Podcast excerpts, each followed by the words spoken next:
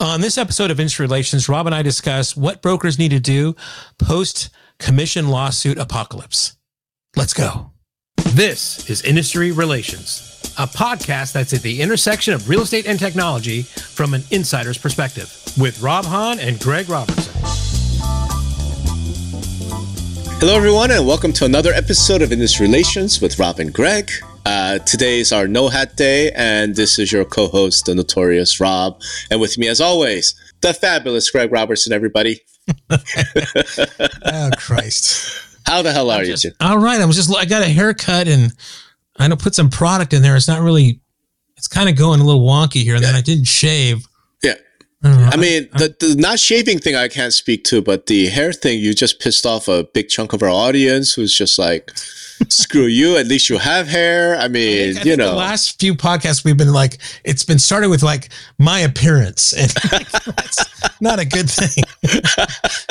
so you know, if you're listening to the podcast, God bless you because yeah, you're yeah. not missing anything here. any event, here we are in the uh, the summer has begun, and uh, you know things are a little little slowing down a bit, but there's still plenty to talk about. Yeah, yeah. and uh, I think in the in the pre-show is because I've got this webinar I'm trying to put together. You know, and you were kind enough to say, let's talk about post-apocalypse real estate. it somehow has become like a sub theme of ours, like post-apocalyptic. You know. Yeah, I think you know when when the asteroid hits, what happens? Right. Um, we've had we, that kind of thing. But what is what is the day in the life of an agent or broker? Right. right. Post post things going right. awry. And I guess if we want to talk about this, I, I think you should define what you mean by that because, um, you know, th- there there's there's scenarios where NAR does NAR doesn't exist or right but they exist, but under this, or I mean, what pretense are you saying? What right. is the apocalypse here? What, what right. are you describing as the apocalypse? So I think maybe we start with that. Like, let's just define the apocalypse because I think you and I have slightly different viewpoints on it. And I'm like, you I think? could be wrong and I'd be happy to be wrong.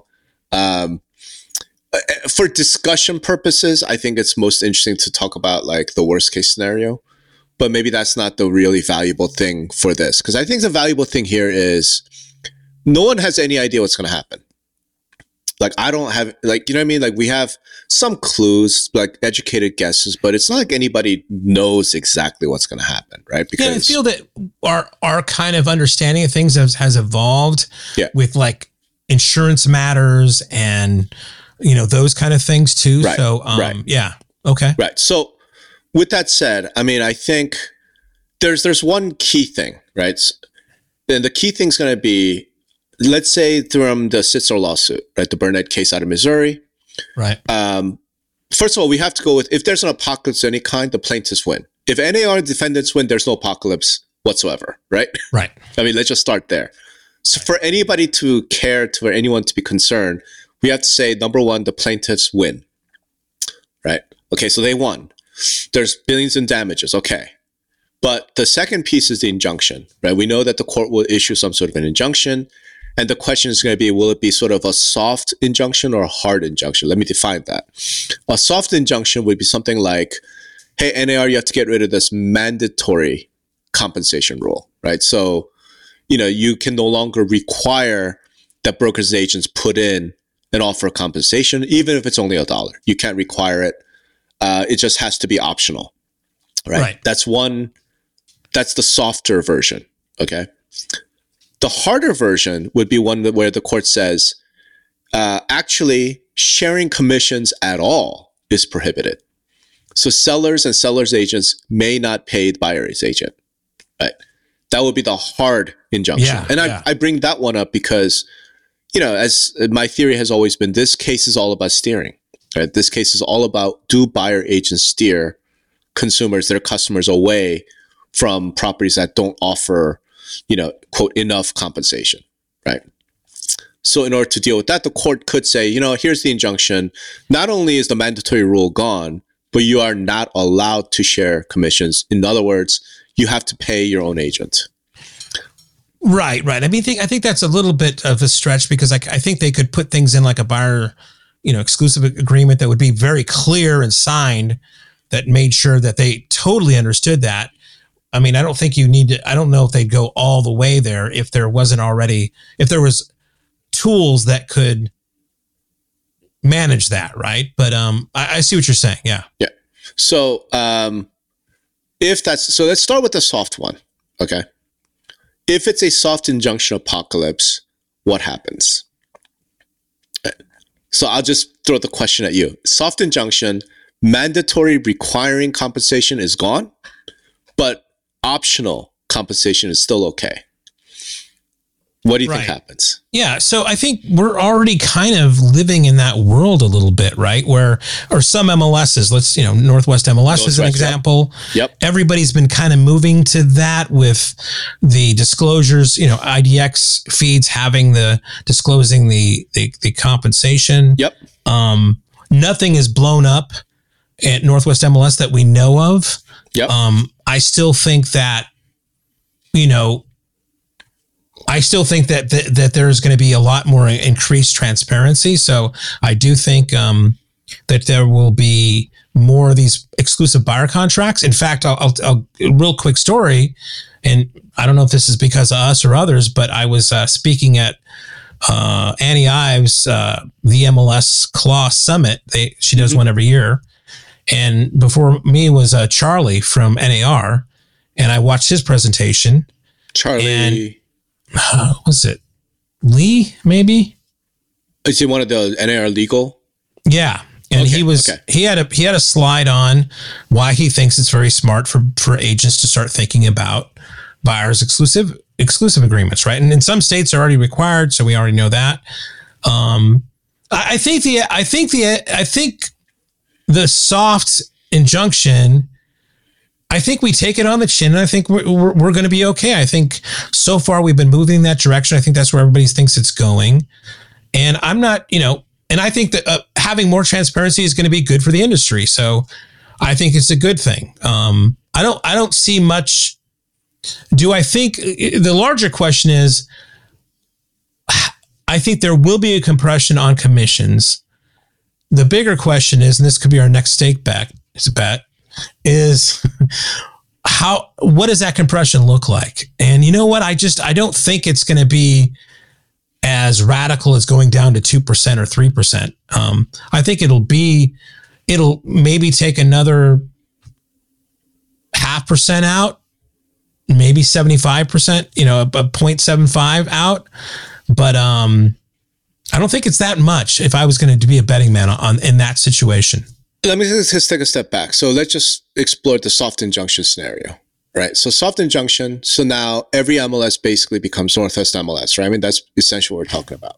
Like you, you're no longer required to offer compensation, but you may, something along those lines, right? And I think Northwest says, like the seller has to clearly say, "Hey, you know what? I'm offering compensation." Something along those lines, right? Plus, to your point, all the buyer agents now run and say exclusive buyer agents agreement if the seller doesn't pay me two and a half percent, then you, Mr. Buyer, you're going to make up the difference to me. Something like that, right? Okay. I guess my first question in that world, do you think anything really changes? Like you talked about commission compression. Why? Why would it why would it change? Well, presumably there's a lot of news about this, right? I mean, like the tobacco case, right? I right. mean, and consumers become more aware of this situation where before, you know, the industry kind of just, you know, sweeping it under the rug a little bit and it was a little bit of a shell game. Now they're more aware of it. And because that increased awareness, um, and I guess, you know, in some cases it's a class action. So there'll be letters that'll be sent out and everything else. Sure Sure. That that is going to give the consumer a bit more information to say, oh, you know what, I, you know, I, I really wasn't aware I could I could negotiate. So I think I think that that awareness itself is going to to cause people to cause consumers to kind of ask those questions for sure.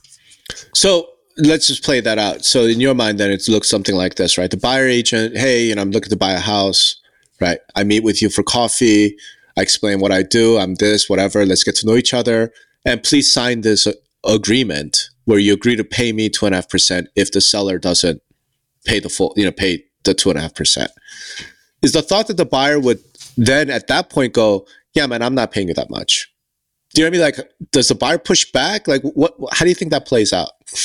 Yeah, you know, and I've always had a problem with this because uh, at a fundamental level, this lawsuit is is is kind of just rubs me the wrong way because consumers now have a choice already. They can go to brokerages that they can get different commissions and and do different things, right? So it's like we have the choice is there now, right? Um, so you know whether you know. Eh, I think I, I, I do think they're going to ask for it, and a good agent is going to kind of show them their what they why they think they're valuable in that, why they mm-hmm. should get that mm-hmm. full percentage, and they're going to get it. A lot of times they might cave. I mean, lesser agents might cave. Um, and then I still think there's going to be other solutions. Hey, if you really want that type of service, go to Fred down the street. He has a, I don't do that, but Fred down the street has a discount brokerage.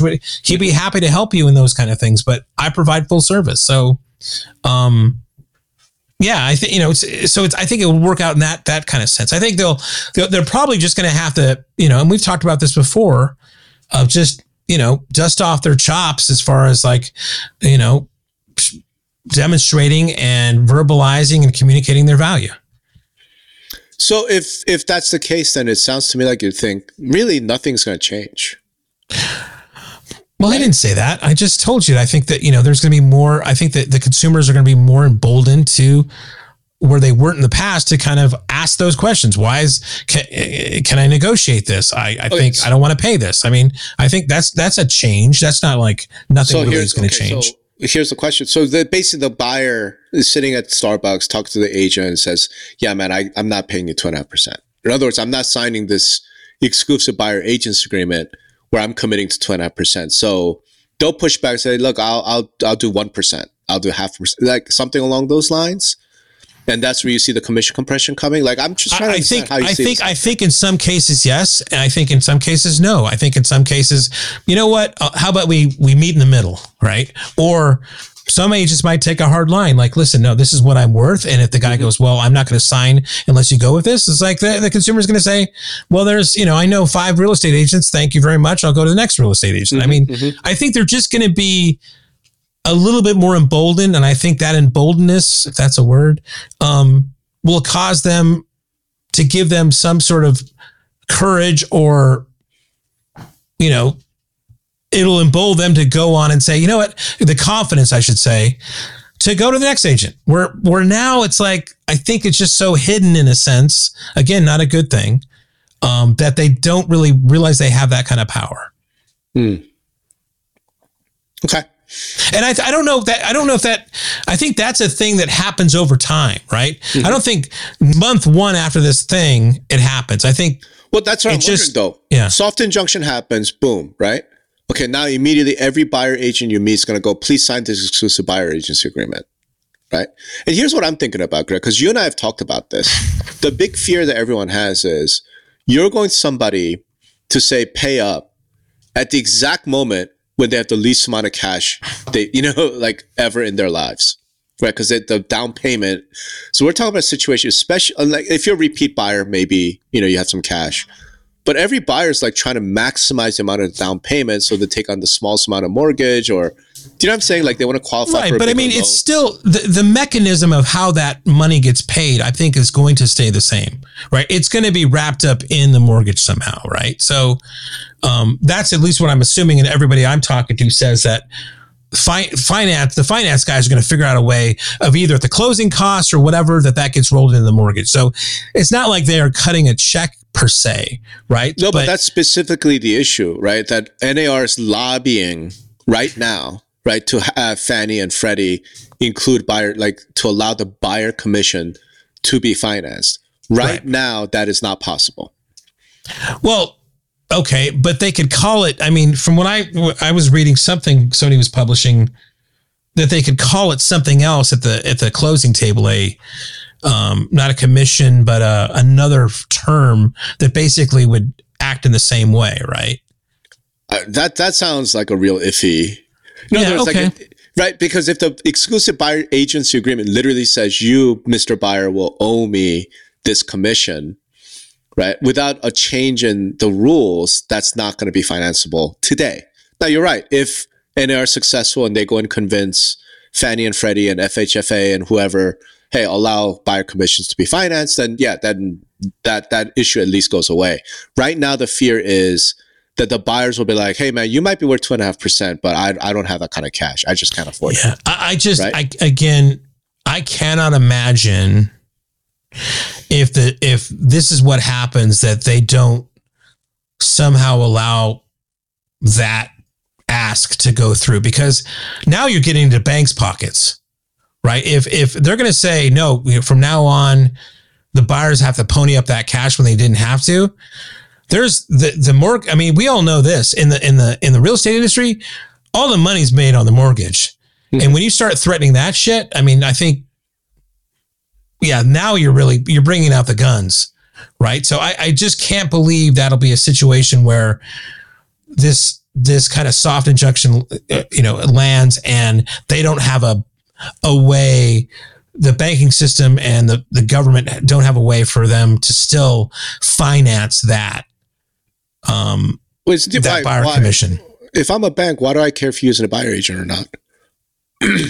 well, I mean, it's just about getting, getting, you know, getting the commerce done, right? I mean, no, I know. You're, you're talking about the, a shot. If I'm the bank, though, it could be like you don't have to use a buyer agent just go buy it. Right. But I mean, if, if you still have, I mean, again, you know, I think there's an inertia with how the the business has been done with buyer agents and sellers agent and everything else. I don't think it's like really feasible that right out of the gate a consumer is just going to go out there and like ta-da! Now i'm empowered to do everything right?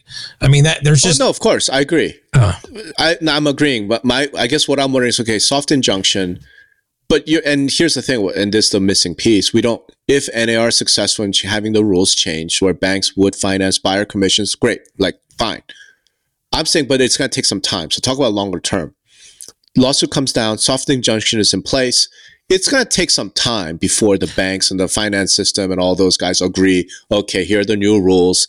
I mean, it could take a couple years. Yeah, right? but it could take a couple years for even this, if this lawsuit goes through, to like you know still happen, right? So I think you know there's going to be there's going to be a appeal. There's going to be this and that. I think you know I don't think it's going to be that far off of timing that they get this stuff done in time for this apocalypse to happen, if it oh, happens. Do you think soft injunction you just figure it gets ignored, or you just figure it'll be stayed? Yeah, it gets appealed. appealed. It gets appealed, okay. right? So, so, oh, it gets appealed, stayed. So no one's really going to do anything different for the first. Right, and then NAR can still march forward on getting that that thing getting done. rule so changed. Okay, right. So you're because because on, I mean that makes sense in a sense because they don't want to disrupt their members' lives either, right? So it's like, you know, maybe they're going to be even more likely to settle or whatever they do if those things are in place. Okay, well, now that you can do this, it's not going to be as big a deal as we thought. Okay, mm-hmm. let's proceed and, and stop this stalling or whatever else, right? I mean, whatever. Okay. we're okay. extrapolating a lot here, right? So, okay. Yeah. Okay, so then really it doesn't change if it's a hard injunction either, because that'll also get appealed and stayed and so on. But but again, it, like that's what I get to is like at the beginning, and again, there's models right now where you can just you don't have to use you know you can pay less commission and everything else. And then if you're t- if we're extrapolating here that nothing really changes after this lawsuit i mean i think the change is there's more transparency which is a good thing. And i think we if we needed somebody to kick us in the ass to make that happen as an industry absolutely. Yeah but, but uh, i mean why but, fuck what are we going through then? What, what's the exactly where's the pony here? exactly greg if it's just about well if we do this nothing really changes except more transparency. I can't imagine nar and all these guys are going to fight it that hard so the expectation, the great fear is if anything happens, then vast majority of buyers will stop using a buyer agent. I mean, I think that's the great concern, right? Because if you look at other countries, Australia, UK, you know, whatever, that the government and those lawyers always cite other countries, they don't do buyer agents, right? Buyers aren't out there hiring agents to help them. They hire an attorney, maybe, right? But they're not using buyer agents, and that's obviously the great fear. Yeah, and I think right? again, it's how the industry responds to this is going to be is what's going to matter. First of all, there's a lot of inertia in the way this is done now, and I, you know, from what I hear, a lot of countries, you know, and I think this is something Charlie said actually, is that this system is the envy of the world, right? And and now it's up to the industry not to blow it. Okay, so this thing comes down now we have to more and more prove our worth than we had to before because this is going to be something contractual that they really hadn't done before. So I think it's up to the industry whether or not it's just going to be, you know, attorneys doing it. Right. So, um, it's still, I mean, I don't think we're, you're, as far as you say, nothing changes.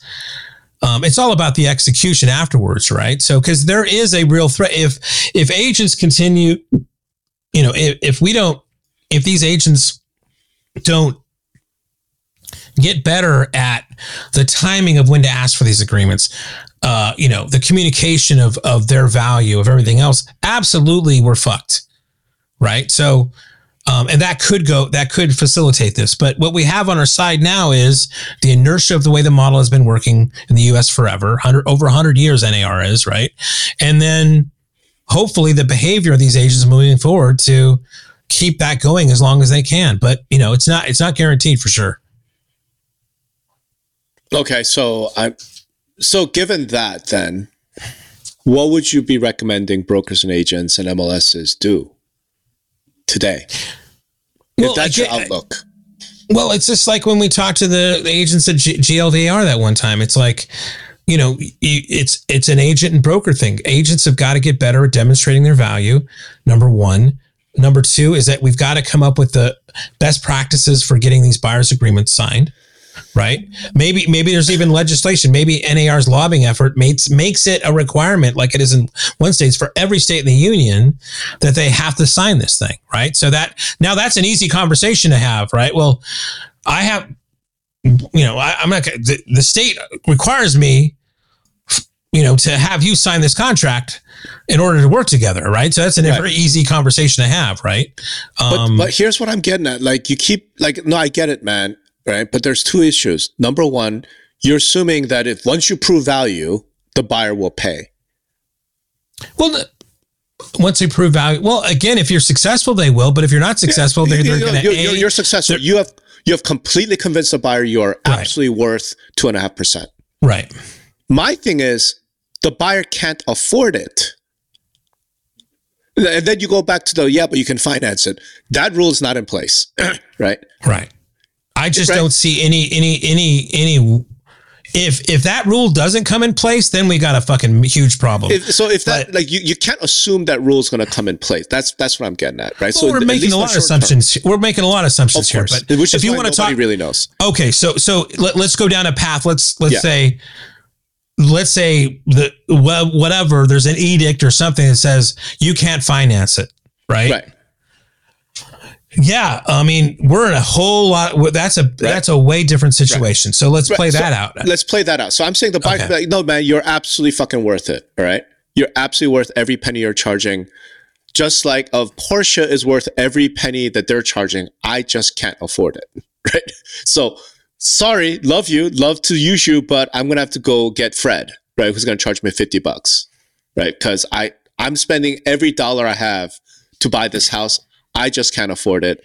And then the conversation becomes, yeah, but you know what? The, the seller, in, now in the soft injunction, the seller might pay my commission. Right. Right. Or will only bid on houses where the seller is offering, is yeah. willing to pay me. Right. Right. I mean, I suppose. Well, then you you really have to make that. That's really a hot a hot shit agent that says, "Listen, I know you can't afford it. Right. But part of my job is to find the right you know house right. and combination of agent right. that they're gonna they're gonna they're gonna basically right. pay that all right? so right. and and that's what you're hiring me to do that's right, that's right and then then the, then the buyer has to make a d- determination of like well if i fall in love, well again if they can't afford it even if they find the house that they love and they can't they don't want to accept anything else right um they still can't just, afford it, so they're going to need they're going to need an agent that really can that can convince somebody else to pay the goddamn right. commission. But that, that's the conversation at that point. Like, and then hey, it, nothing really changes. Then right? It's like, hey, Greg, I love this house. Let's make an offer in this house, right? But as you know, I can't afford to pay you. Yeah. So the offer is literally going to be written as, "We will buy buy this house. Here's how much we're going to pay, but only if you, the seller, yeah. are willing to pay my agent." Right. Right. Here's a bizarre consequence of that we have now formalized steering. Yeah, in a sense. right? right? Where the buyer's like, hey man, I could love this house all I want, but unless they're offering full compensation, I can't. I mean, I Well, that I think that goes to that would be a an arrow in the quiver of NAR trying to get that that the fact that these things can be financed. Because you can make an argument that says if you don't do this, Mhm. you're basically now encouraging steering. I, I mean, I suppose. But here's the flip side of that. And right, so the first thing was can't afford it. Right. The second piece is I just don't use it. And this is a piece that I like in the industry. I just don't ev- use it. What do you mean? I just don't do use a buyer agent.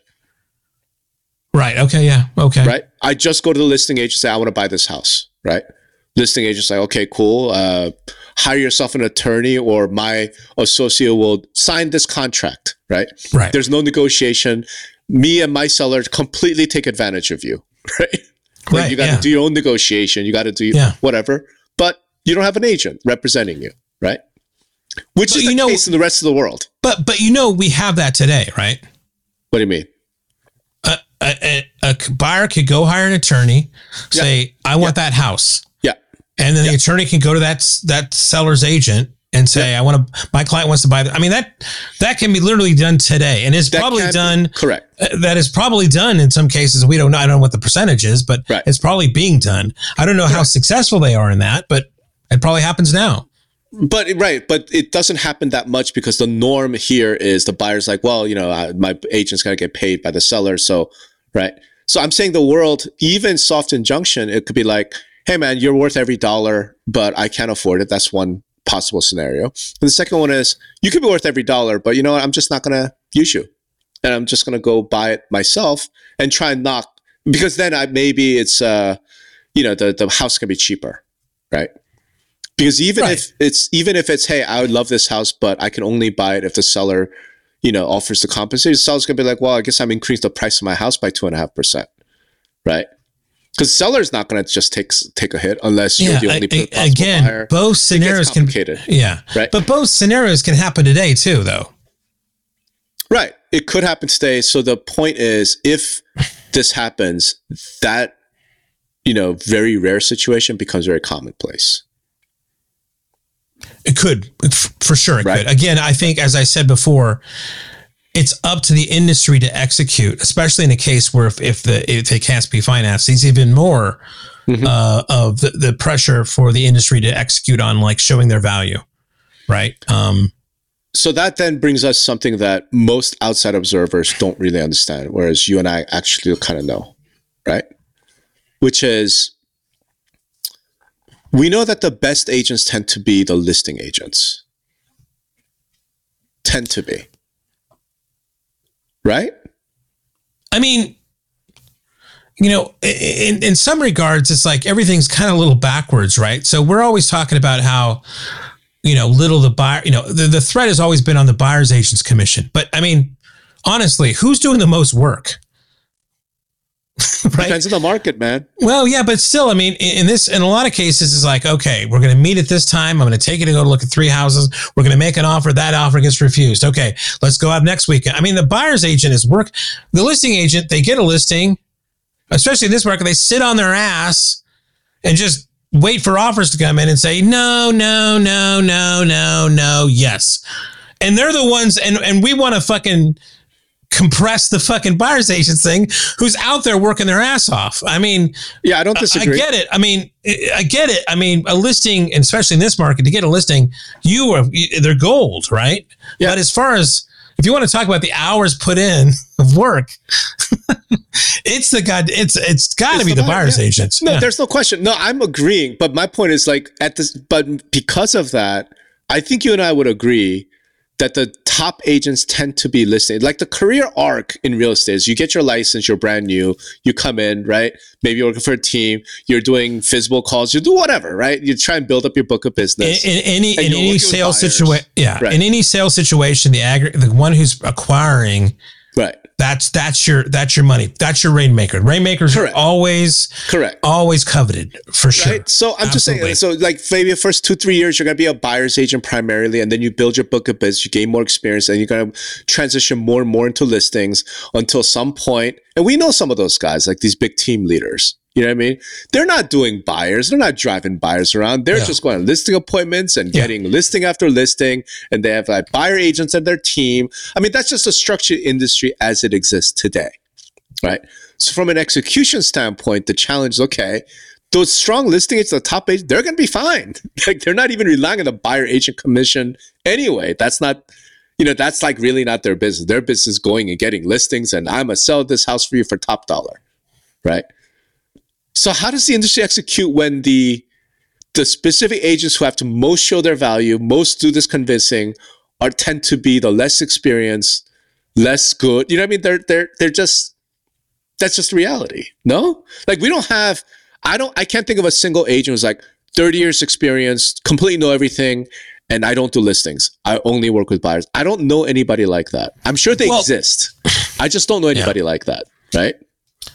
Right. But I mean, I think, I mean, listen, it has been a crazy, since the GFC, we've had a ramp. We haven't seen an adjustment in quite a while, right? Um, it's just been go, go, go, go, right? Yeah. But you and I have been in this long enough. When when it turns and there's a- a plethora of listings, those buyer agents, the good ones, know how to negotiate because you know, Yeah. and then they. Re- so I think I think a lot of types that's market driven, right? So you might get the better agents in a in a buyer's market go to the buyer side because listings could be you know like back Yeah, in the back in dozen, yeah. 2010 Yeah. oh yeah, there's a, tons of listings well you need a good negotiator because to get you the lowest price on all those things so i think a lot of that is like the best agents i mean it is a bit market driven right i mean because Sure. right now i mean hell to find somebody that's actually going to list their house it's like pulling a rabbit out of your hat right? I mean so but when it when when the market flips and there's a plethora of listings you know then then that kind of that that skill set you know you're looking for a different skill set on that right? So i don't i don't know if we've been in such a this kind of market for so long i don't know if we really you know understand we just forgot what it's like um back in the day right? Yeah. But then again, there's very little chance we're ever going to get into a, you know, a buyer's market. like well saw i mean you say that you say that but i mean we you know it, if anything i've learned is like the unexpected always fucks happens man. I mean who knew we were going to be in a situation where Yeah, what did i read yesterday? Like 94% of people have a uh, a mortgage less than 6% Uh, and I'm like that guy. 24 of them I- yeah. i mean we're all no i mean it's like I'm selling my house. yeah Like, i mean it's it's it's it's like a an asset i mean a, a real Yeah. asset yeah. Yeah. Remember, Um, we had this conversation a couple years back when uh, when uh, Trump and Biden were printing billions and billions of dollars. I remember saying this to you that it used to be that the house was the asset and the loan was a liability. And I'm like, yo, when interest rates are two, three percent, and and inflation is eight, it's the loan that's the asset. Yeah. House is the liability because I gotta Yeah. maintain the fucking house. My loan is the asset. Why? Th- th- There's no. I should have bought a bigger house, right? I mean, you know, so, So I, I- I mean, again, we're making assumptions all over the place. I would say part of that assumption is like, don't assume that we're not going to. I mean, there could be some massive stock market hit that hits everybody on the asset wise, and everybody's got to sell their house no matter what. And now we got we got inventory through the fucking nose, right? So, why? well, I mean, again, we're just making You assumptions. I just and then and then what? Where you where you going? you're fucking uh, in the streets. You're, you're living in a van down by the river. Fuck! So- come on, exa- come on, Greg. Well, I'm just Come saying. on. I mean, I, I'm just saying. As much as I, I, I'm never. I think this market has always been cyclical. Would you agree? of course, yes, of okay, course. so hold on. So what you're saying to me from now going to the end of time, there's not going to be another cycle at all.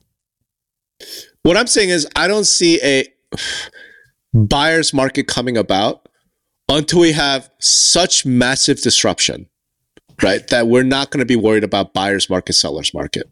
What I mean is, like, literally, it would have to be like the dollar has collapsed, the U.S. defaulted on its debt, The okay, I'm just asking. Uh, You're saying that you we know, could have enough. We could. It, it, there could be a cycle. I mean, I don't know how many years out there, but it, it it could come out there.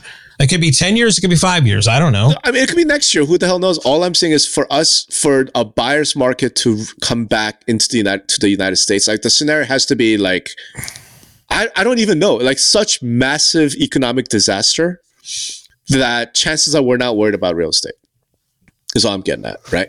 On the normal, on the current, like, first of all, let's put it this way: for anyone who ha- who has a loan in the three, like two to three percent range, rates have to come back down to two to three percent. It's never going to happen.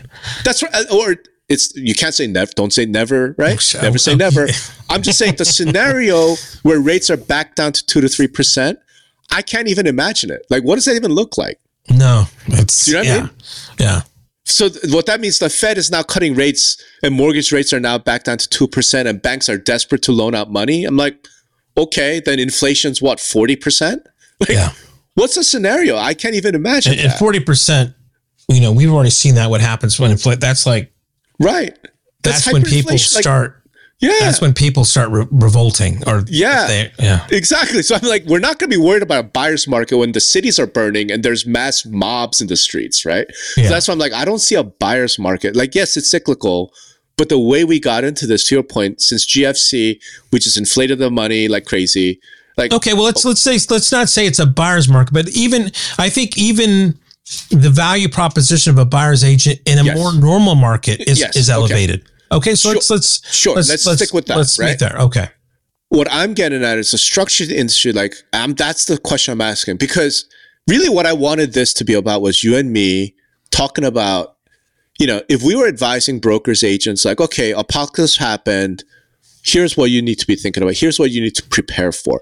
And guys like, uh, you know, other consultancies, I know like, uh, uh, T3 Sixty, I just saw an email, like they just did a webinar, right, where they're telling brokers, like, here's how you can prepare for what's coming you know that I have a much more of a doomsday type approach.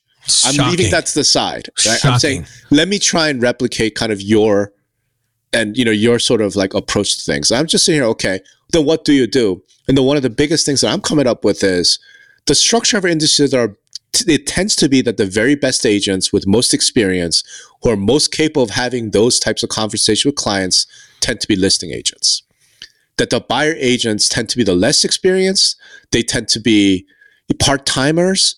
You know, they tend to be the ones who are specifically not that good at having those conversations, right? That's what I'm wondering about. So, how does this execution happen, right? That's what I'm getting at. So, brokers go out, this training. You're talking about training basically your bottom 60% of the agents. Well, when you say bottom, I mean let's let's just call them new, right? You're you're training new agents, right? New because I think you're right. I think I think when you come in the industry, I think a lot of times, yeah, the, the first thing they have you do is like go out with some buyers, Yeah. right? And that's how you kind of learn the trade, right? And Yeah. you know, and and and I will tell you a lot of times. I mean, um, my my mother is an agent, for for instance. Um, her satisfaction came from helping families buy a home, and No question. it was it was driven from that. No That's question. what they found the value No in question. what they did. It wasn't like that, you know, they were really competent and good. It wasn't like a that that's where they found themselves the most fulfilled. Mhm. Right. So um I don't know if we want to lump everybody into their inexperience and part timers. No, A lot I- of like I said- agents, that's why they got into it. It's because they they found this family a home and that that that that fulfills you know no, I get you. their- no, I'm I'm 100 percent agree. I'm just pointing out though the reality is again if you look at the production, if you look at the top producers, I don't know of a single top producing agent who's like I don't do listings. I only work with buyers. Right. Whereas I know a ton of top producers like I don't do buyers. I only do listings. right. Right. Because to your point, it's list to last. If you get a listing, chances are you're going to make money. If you work with buyers, man, you could spend a fucking year working with a buyer, right? You know, driving around every weekend. And then, like, after six months of working with them, they're like, we changed our mind, we're going to rent. Right. Or, or Right. We, we found, you know, we, we met Barbara at an open house and she's writing up the offer for us. Right. I mean, we know shit like this happens. It sucks. I mean, I totally get it. So there, I'm just saying the incentive structure in the industry just kind of works that way. So given that in this uh, sort of industry structure, what I'm then asking is, okay, fine, I'm a broker. I have 200 agents. I want to prepare for apocalypse. The big challenge is I'm going to sort of my, the bottom six, but you could call them new, you could call them part-time, you could call it whatever, right? You have to go to them and train them up to talk about their value proposition when they're the least experienced, when they're, because at the same time, if the market turns, whatever, some top listing agents like, you know, at 30 years experience, I've done whatever, you know, 100,000 transactions. Hey, Mr. Buyer, let me help you. Right? They're going to prove prove their value proposition. Yeah, I mean, easier, and- right? And, and to me, what that sounds like is an opportunity, right? Because in any company, you're going to have new employees, and the best companies are the ones that commu- that communicate a sense of culture, that Mhm. communicate that have good training programs, Yep. and are able to turn new employees into, you know, especially in sales, into. Yep. into into to seasoned professionals, right? Yep. So Yep. that's that happens today, right? I mean, Yep. every I'm sure every broker is trying to get these newbies to be more productive, right? Yep. So here's where I, I mean, it sounds completely like a left turn, 90 degree left turn, but I don't think it is. So one of the things, since none of us know what's going to happen, right? One of the things for brokers specifically, you've got to think about W 2. Hmm. Right. Because especially these newer, the bottom 60% agents, they're the ones least likely to show up to a training. They're the ones least likely to implement the things that you're telling them to do. Right. So if something like this happens, you have to think W 2 because that way you can force them to attend. Because you brought up the word employee, you're right. If this is a normal sales organization, like, congratulations, we just hired you. You're a brand new sales agent. Here's what you're going to do. But but what if I mean what if what have we learned with Redfin, right? Redfin, Glenn has come has said this. The employee model in these kind of cyclical or these changing markets doesn't really work that well because you know all of a sudden interest rates are way high and I've got fucking 90 people on my agent staff. Um, they're not all- eating what they kill. Hold on Yeah. and you know mass layoffs right so i think again going back to like you know i don't think i uh, and again it goes back to execution i think right now people that are you know just 1099 people that's what they are now independent Yeah. contractors the best brokerages the best franchisors the best teams put in there uh, a sense of culture a sense uh, a good training programs where they're not having problems when they sign up a new agent to come to their meetings. utter horseshit. Come on, no, Greg. of course, of, no, it's not com- horseshit. It, Oh, so so name name a 1099 brokerage that's having this amazing time of having agents implement what they tell them to do and attend all the training classes. well, I mean, it's not it's not hundred percent all the time, but there are some 50%? brokerages do. Hold on, there are some brokerages that do way better than others, and it's based on the execution. Oh, okay, what's way better? Give me percentage. Because I can tell you right now, do you look at again- like tech implementation? It's in single digits. Right. I mean, i- i- first of all, sales and and again, I haven't run a brokerage at all, but I mean, I can tell you that if you're running a good like call center, Sure.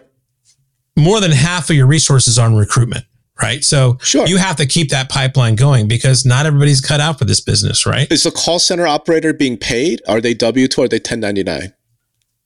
Well, typically what it is, it's a, such a low base, right? That you've got to promise if they're successful that they're going to actually make a decent living wage, Totally. right? Totally. Right. We're not talking about compensation structure. My point is that call center operator has to show up for work on time. There's in they're in their desk by nine.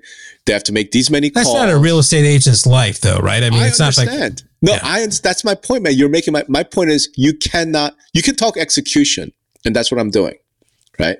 I don't believe that you can execute to the level you need to with 1099s because they will just but that's the way you. the industry's been running for hundred years. and then you have to then expect enormous attrition. Those agents aren't going to make it.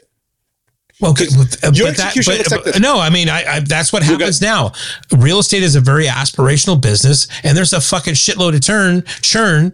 But what happens is there's a whole other block of agents that want to run into this anyway because it's aspirational, right? So, I mean that, but If what you're saying is true, if we could never do this. But where's the no? You can do this, and here's the thing: I've never heard Glenn Kelman say, "Well, in this type of market, W two model doesn't work." What he said is, in this type of in this type of environment, we have to lay people off. But his agents go to every training. Well, they also use partner agents, right? Sometimes he's he used partner, partner, agents, in markets. Right. Hold on, and and some markets it's not yeah. viable yeah. to hire people, right? Yes. So he asked. Yes. So I mean, it's yes. it's it's different, right? But they're not his agents. They're partner well, agents, exactly. So all I'm getting at is, I think brokerages have to look at W two if execution becomes a critical thing post apocalypse. Apocalypse happened, right? uh, you now need to have your buyer agents go out and really talk to consumers and prove their value and get the consumer to agree to pay them. Right. Again, you and, you have to. And this notion of sense of culture is going to get it done. I'm sorry, I haven't seen it. Listen, Rob, it, just because, and I, I, you fucking know this too. Yeah. Just because you pay somebody doesn't mean they're going to be a good employee. Doesn't mean they're going to execute. Doesn't mean they're going to be a seasoned vet right? Yep. You still have to have all these other things in place yes. Yes. to make that happen. So to yes. poo poo culture, to poo poo training, I'm to poo poo it, whether it's on the fucking non, the W 2 or the 1099, right? It does matter, right? And I think um, to just Dude. just by saying waving a magic wand, saying, "Well, once we pay him a base salary, everything's good," is is, Again, is, is complete bullshit. No, of course it's bullshit. My point is, I'm not poo pooing culture. I'm not poo pooing any of that. My point is, we have a. Do you want to talk about real estate culture? It's every head. you're your own business, right? You're your own business. Come on board. Just you know, work your whatever hours you want. This is super flexible. Like how the fuck you implement like culture? You need that with employees that you could say, "Hey guys, we're gonna have a meeting at 8 a.m. Monday morning. Everyone be there," right? And if they don't work out, there's no culture. There's they're bad employee. You fire them, right? Like you can fire a 1099. Well, no, you can't. You just you just remove your affiliation right? But okay, fact, is, fact is, you just you whatever spend all this time talking execution. You're saying that without the W two, you, you can just rely on culture and uh, whatever to get them to. Do, no, that's just uh, no. I'm, I'm saying you're overstating the value of a base salary. I didn't say nothing about base salary. I said W two.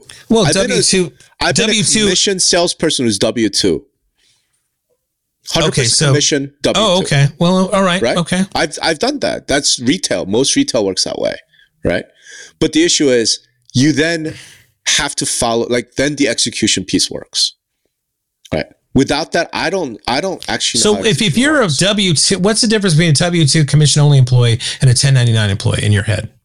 In my head, if you're W two, you have to be paid a minimum. There's a draw against. Okay, well, that, that just draw against commission. Said, no, okay, but it's a draw against right? Uh, so you're tweaking that a bit. I mean, no, it's still a base salary. Kind of, except that if you don't make your quota, they fire you. They make that very clear. Right? Here's your right. sales quota. You have to hit this number. Otherwise, you're fired. Now, here's the thing we're on the hook until you hit that quota. We have to pay you this because it's minimum wage, right? Plus, I have to give you benefits. That's just part of yeah, W two. That's a big cost. Yeah. Yeah, and Social Security and unemployment, all that stuff. On the flip side, when I say training 8 a.m. Monday, you have to show up. Right? You don't get to just like make your own hours. That's not how shit works. Right? And that's as a commission, 100% commission W 2 employee. So what we're talking about, it's not a compensation based salary. It's not that. It's are you working for the brokerage or not? And in our industry today, the way things is, you don't work for the brokerage, the broker works for you. And when this apocalypse happens, I think brokerages are going to do exactly what you said. They're going to try and train. They're going to try and do those things. They're going to have, go to their agents like, hey, man, you need to really prove your value. Here's the script that you want to use. Here's the exclusive buyer agency agreement you need to do. Here's how you need to be doing things. And unfortunately, the majority of agents will completely ignore the shit out of all of that under the current structure, is my point. Because you look at training courses, what percentage of agents attend training? Right? It's not 70, 80%, bro.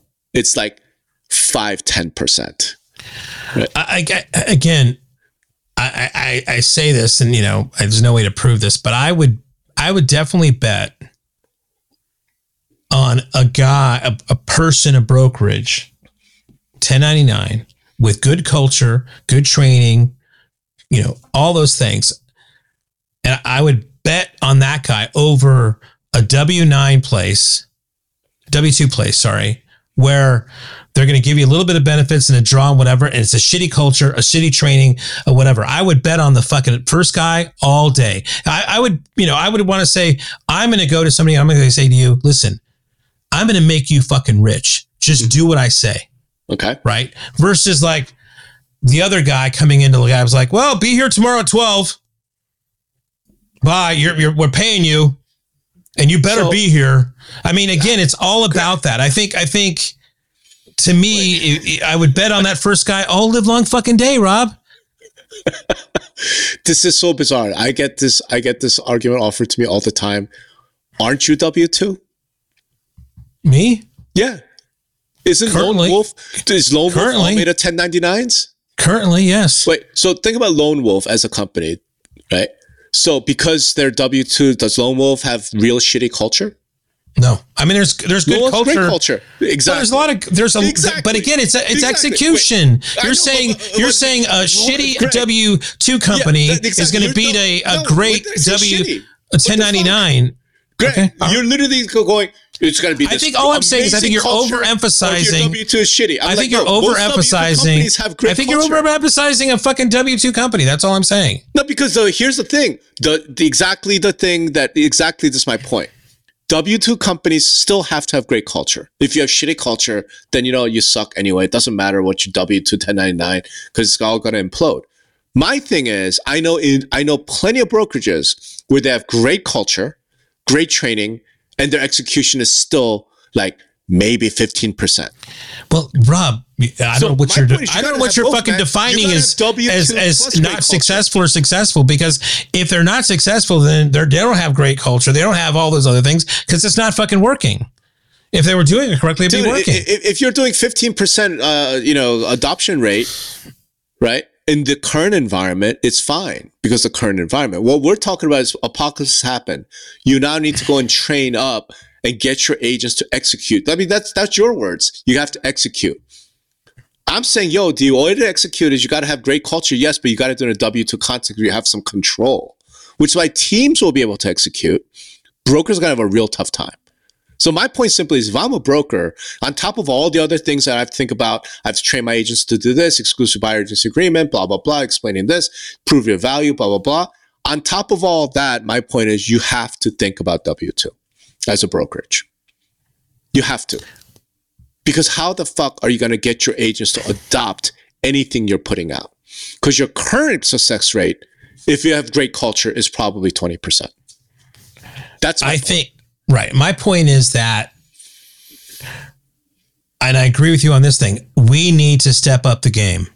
Agents going forward need to step up their game. Brokerages Yes. going forward needs to step up our our game. Right. So that's what we, I said in the beginning. I mean, it's Yes. it's about Agreed. execution. Okay. Yes. So the difference here is like you're saying that as a device, as a tool to do this, brokerages need to look at W two. Right. Yes. I'm not sure I have. I'm not sure if I think that's the the silver bullet. Right. I mean, it could be a tool. Maybe they look at it, but I'm not. I'm not here to say that they couldn't do it otherwise within the existing structure we have now. Right. I guess I'm, Sure. and I I- don't know if you're saying that either. Right. No, but I'm saying what I- I'm just no. putting less of a a less of a thing of like you need to implement W two. I don't. I'm not. I think you can still make it work in the current business models we have now. uh, I, I- what I'm saying is you could say that it could, blah, blah.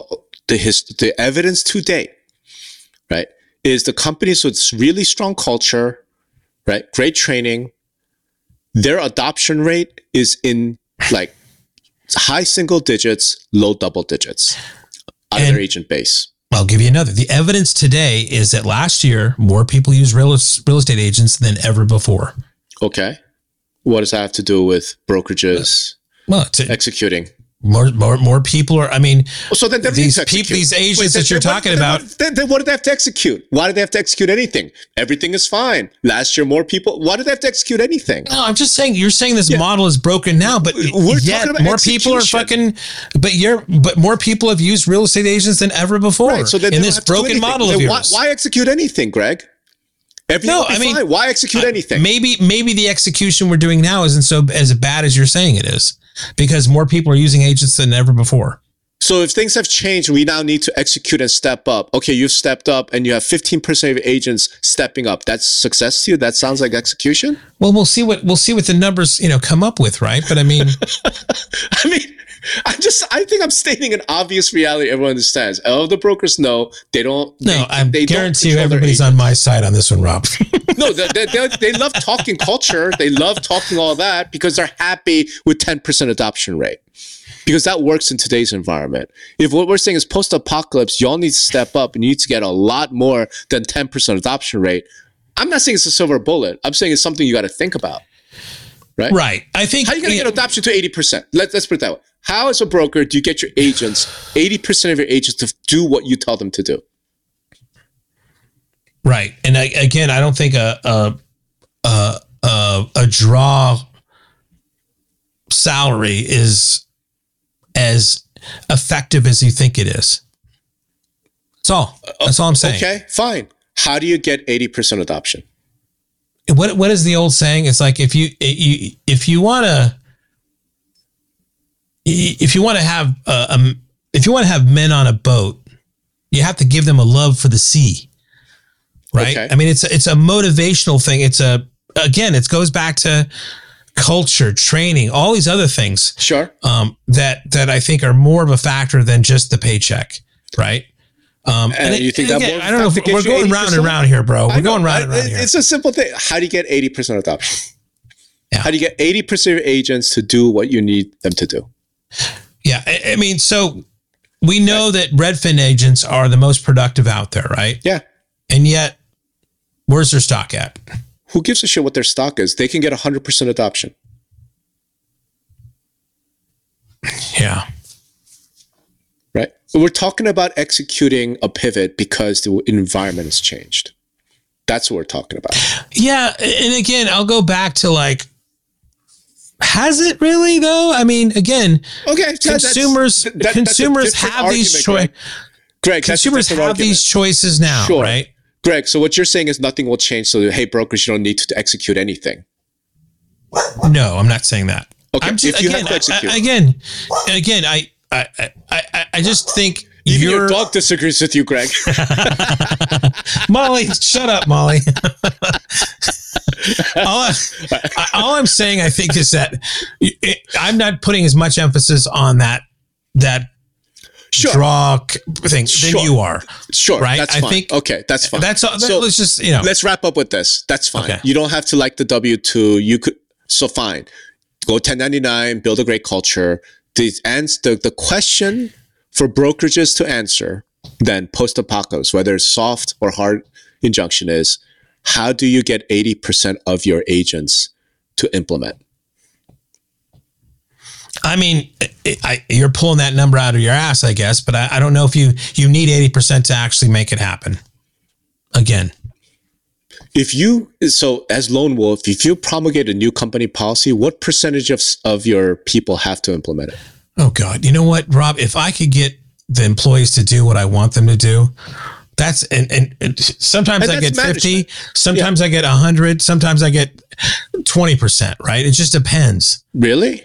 Yeah. If it's like an important thing, this well, is I mean, again, company. This again, is really important for our success. We, we we emphasize there's a lot of things we want them to do and we we try to focus on the things that we think are more more important too but i don't get 80% adoption on all the things that i'd like them to do. I fucking wish. I mean uh, i think i'm a good manager quote unquote but oh, um lord. My, my experience living in a corporate world is you get 100% adoption because the 20% who don't adopt get fired. Yeah. I mean, I you know, I, I, wish everybody turned in their expense reports within 60 days. That doesn't fucking happen. Well, clearly that's not that important. Well, right? I mean, again, it, it depends. Clearly you know, import- not, but it's yeah. no important shit. Like you know what, a client has called you, you have to return that call within 24 hours. You keep fucking that up, guess what? You're getting fired.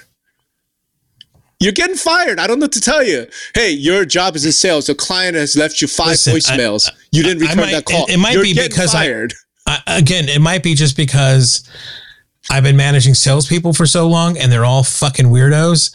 And it seems like those guys that are like the hippy dippies, but you know what? They bring in a whale every three months on a fucking Yeah. whatever basis Yeah. and they don't do anything I want them to do, but they still make it happen. And I have to like live Right. with this guy that, Sure, you know, or girl that is doing this. And I, and I, I don't fire them because I know they have their I'm way of doing things. It's, we're not talking about unimportant shit that we're talking about something critical, right? This execution you got to do is, hey man, the environment has changed. You need to somehow still get paid.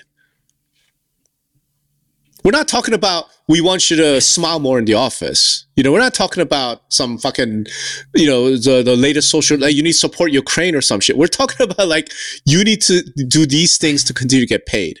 So let's let's let's wrap up. Let's leave it here. The question is, how do you get 80%, 100% execution of a new environment, new things? You have to get your agents to do this. How do you get there? My argument is great culture, absolutely, but you got to look at W 2. That's all I'm saying. All right. You're saying, fuck W 2, doesn't matter. Let's hear from our audience. How are you? What's your plan, bro- with brokers who are listening, to get not even 100, 80% adoption, right, by your agents if the environment changes? Is that fair? Is that a decent place? Well, I mean, you're, that's your that's your opinion. That you this I don't know where the eighty percent comes from, but Well, that's your opinion. percentage? Sure. What's your percentage?